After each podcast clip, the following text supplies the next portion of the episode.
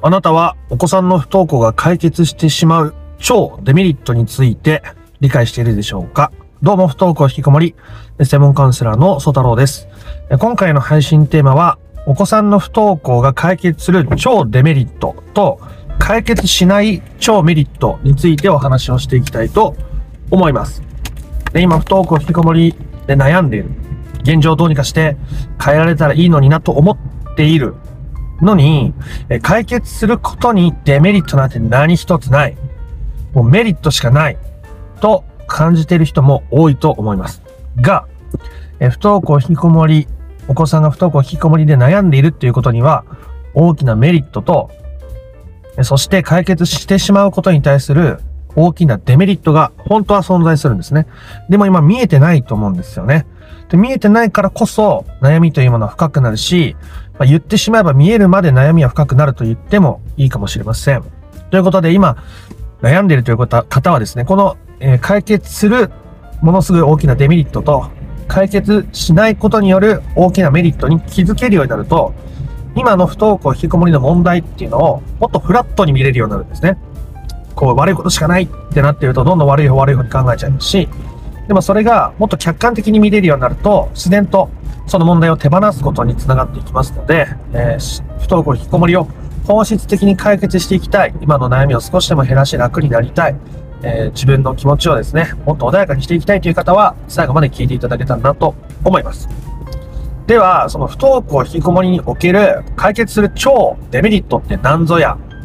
ということですけど、これはもちろん人によって違うわけですね。どんなメリットがあるかは人によって違うので、とりあえずどんなメリットがあるのかっていうこと、僕のクライアントさんが言ってることとか言ってたこととかっていうのをいくつか紹介してみたいと思います。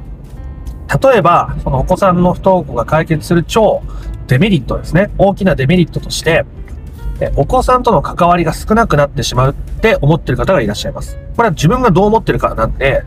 客観的にどうかとか、えー、相手、あ、その実際にそうなった時にどうなるかわかんないじゃないですか。例えば今は、えー、お子さんが不登校で今家にいて、こう毎日声をかけると。ね。で、暴言を言われる時もあるかもしれないし、嫌な顔される時もあるかもしれないし、えー、こういろんな関係があるじゃないですか。会話はできるけど、学校の話はできないとか、いろんな関係があると思いますが、あ、学校に行くようになる。とか、えー、外の世界にだ飛び出していくようになると、そのお子さんとの関わりっていうのは減るわけですよね。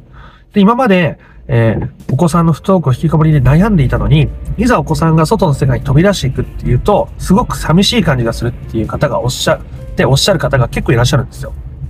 ってことは、今お子さんと、えー、自分が望む、本当に望む形じゃないと思ってるかもしれないですけど、こう関われているってことが実は大きな自分にとっての深い部分で感じているメリットだったりするんですよ。ね。なので、解決するデメリットとしては、あ解決しちゃうと子供との関わる時間とか子供に注げるエネルギーが減っちゃうって思ったりするんですよね。で実際は、あ解決していく過程でそうなる方もいらっしゃいますし、もっと親子の関係が、まあ、良くなってというかコミュニケーションを取ることをお互いが望んで、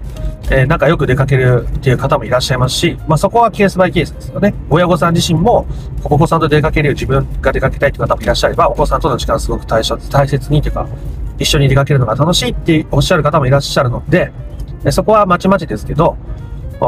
すごくお子さんにかけていたエネルギーが、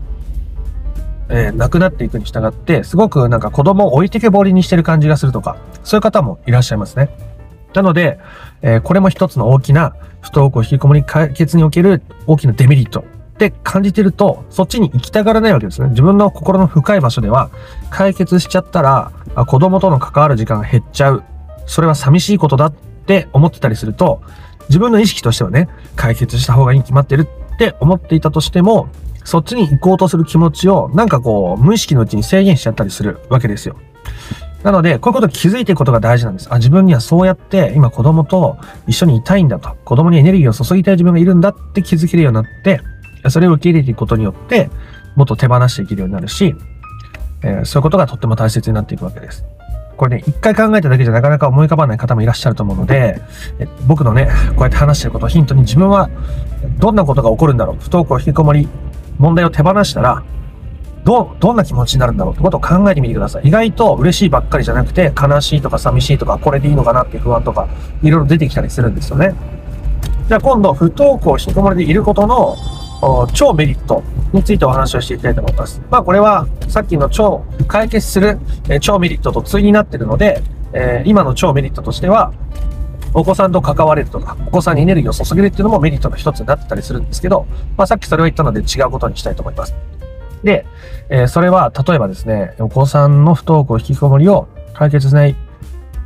いい超メリットですね。っていうと、解決しないってことは現状が続くってことじゃないですか。まあ、現状が続くとか悪化するとかそういう意味合いだと思うんですけど、それは自分は変わらなくていいわけですよ。自分は変わらなくていい。いいですか？自分は変わらなくていい。人間って自分が嫌うのものすごく嫌がるんですね。もう変わってくれたらいいって思うし、変わりたいと思ってたとしても、まあ、心の深い部分では変わりたくないと思ってたりするんですよ。なので、不登校引きこもりを解決できない、しないっていうメリットは自分が変わらなくてもいい。人のせいにできるっていうのも大きなメリットだったりするわけです。まあ、被害者でいられるって、まあ、悪く言うというか、ちょっと、悲観ネガティブな表現になるかもしれないですけど、まあ、そういう見方もできると思います。こうやって考えていくと、不登校引きこもりを解決しない大きなメリットとか、不登校引きこもりを解決する大きなデメリットっていうのが、もっといっぱい見えてくるんですね。もっともっといっぱいいっぱいあります。で、実際に、解決するメリットもあるわけですよ。解決するメリットもあるし、解決しないデメリットももちろん同時に存在します。なので、これを自分でですね、この 1, 枚の紙に、こう4分割、こう、縦と横の線引いて4分、4分割して、左上から解決するメリット、その上に解決するデメリット、その下に解決しないメリット、その右下に解決しないデメリットって4つ分けて自分で書いてみてください。解決するメリットと解決しないデメリットは多分すぐ書けると思いますね。解決したら、あ私ももっと安心して日々を過ごせるようになるとか、解決しなかったらあ今このままの状態が続いて将来の不安をずっと抱えたまま生きていくことになるとか、何でも書けると思うんですね。今思う、思ってることだと思うので。で、そこをまず埋めてからでもいいので、そのこの反対ですね。解決することによるデメリットと、解決しないことによるメリットっていうのはもう書いてみてください。そんなの一つもないよっていう人はいません。気づいてないだけとか思いついてないだけであるんですね。ぜひゆっくり時間をとって、え、考えてみてください。で、これを考えて書き出していくと、あ自分が意外とその解決するっていうことに対してネガティブな気持ちがある。それを望んでない自分がいるっていうこととか、解決をしないってことを望んでる自分がいるってことに気づけるようになっていくんですね。この気づくっていうのが大事なわけですよ。そもそも気づいてなかったから、解決したいと思ってるのに解決したくない自分がいるのに、解決しようと思っても、もう解決できないじゃないですか。自分の中に解決したい自分と解決しない自分がいて、えー、したくない自分がいて、えー、それが綱引きしてるみたいな感じになってるんですよ。いいですか？解決したい自分と解決したくない自分があなたの中にいて、それが綱引きをしている状態が今の状態なんですね。メリットとデメリットがあって、こっちがいい、こっちが嫌だ。これはいいけど、これがこうなってほしいみたいなものが、こう綱引きをして、今の現状っていうのができているんで、この、どっちに綱が引っ張られてるかっていうことを意識しないのに、この綱から解放されるみたいなことが非常に難しいわけですよ。なので、4分割して、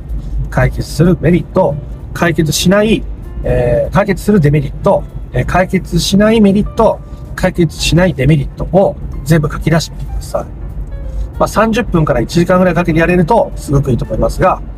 まあ、ちょっとずつ考えてもらえたらいいなと思います。まずは1つ目から自分が解決するメリットと解決しないデメリットはすぐ1個ずつぐらいはパパッと出てくると思うので、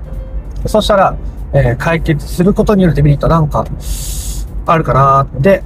考えてみるところから始めてみてください。必ずあるんですね。これ必ず誰しもにもあります。なので、えー、しっかりその辺を考えて整理していけるといいですよね。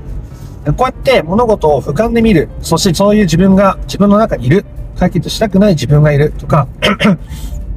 解決したくない、解決した、することを怯えてる自分がいるとか、解決したくない自分がいるってことをちゃんと認めてあげられるってことがすごく大事なわけですよ。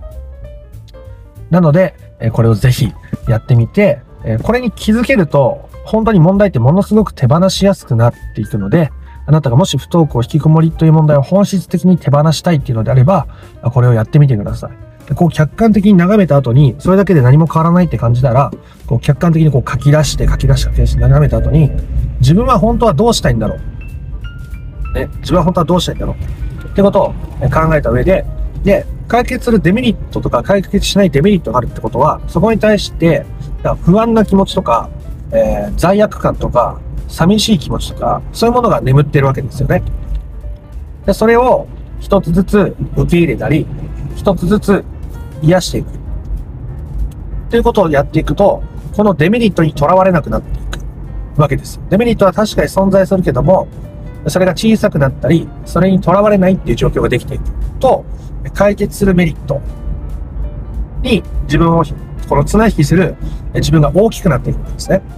この、えもう一回言っておきますね。解決するデメリットとか、解決しないメリットの中に潜む不安とか悲しみとか恐れみたいなものを癒していく。受け入れていく。ことによって、ここの、こう、綱引きする力がちっちゃくなっていくんですよ。そうすると、解決するメリットが、こう、引っ張る、えー、綱を引く力が大きくなっていくので、必然的に、こう、解決していく方に力が働いて、えー、解決に向かいやすくなるっていう寸法ですね。ということで、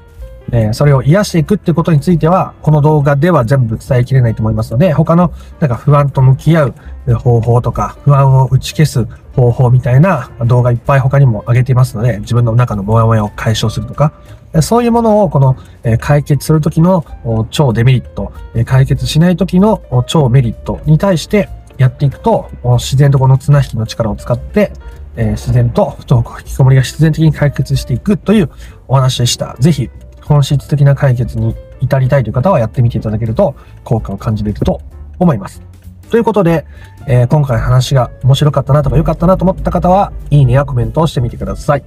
えー、不登校引きこもりの解決法について順序立てて知りたいよという方はですね、説明欄の URL から公式 LINE に登録してみてください。そこで不登校引きこもり、解決のための三種の神器という動画セミナーを無料でプレゼントしておりますので、受け取ってみてください。チャンネル登録もよかったらしてみてください。ということでまた別の配信でもお会いできることを楽しみにしております。ありがとうございました。ソ太郎でした。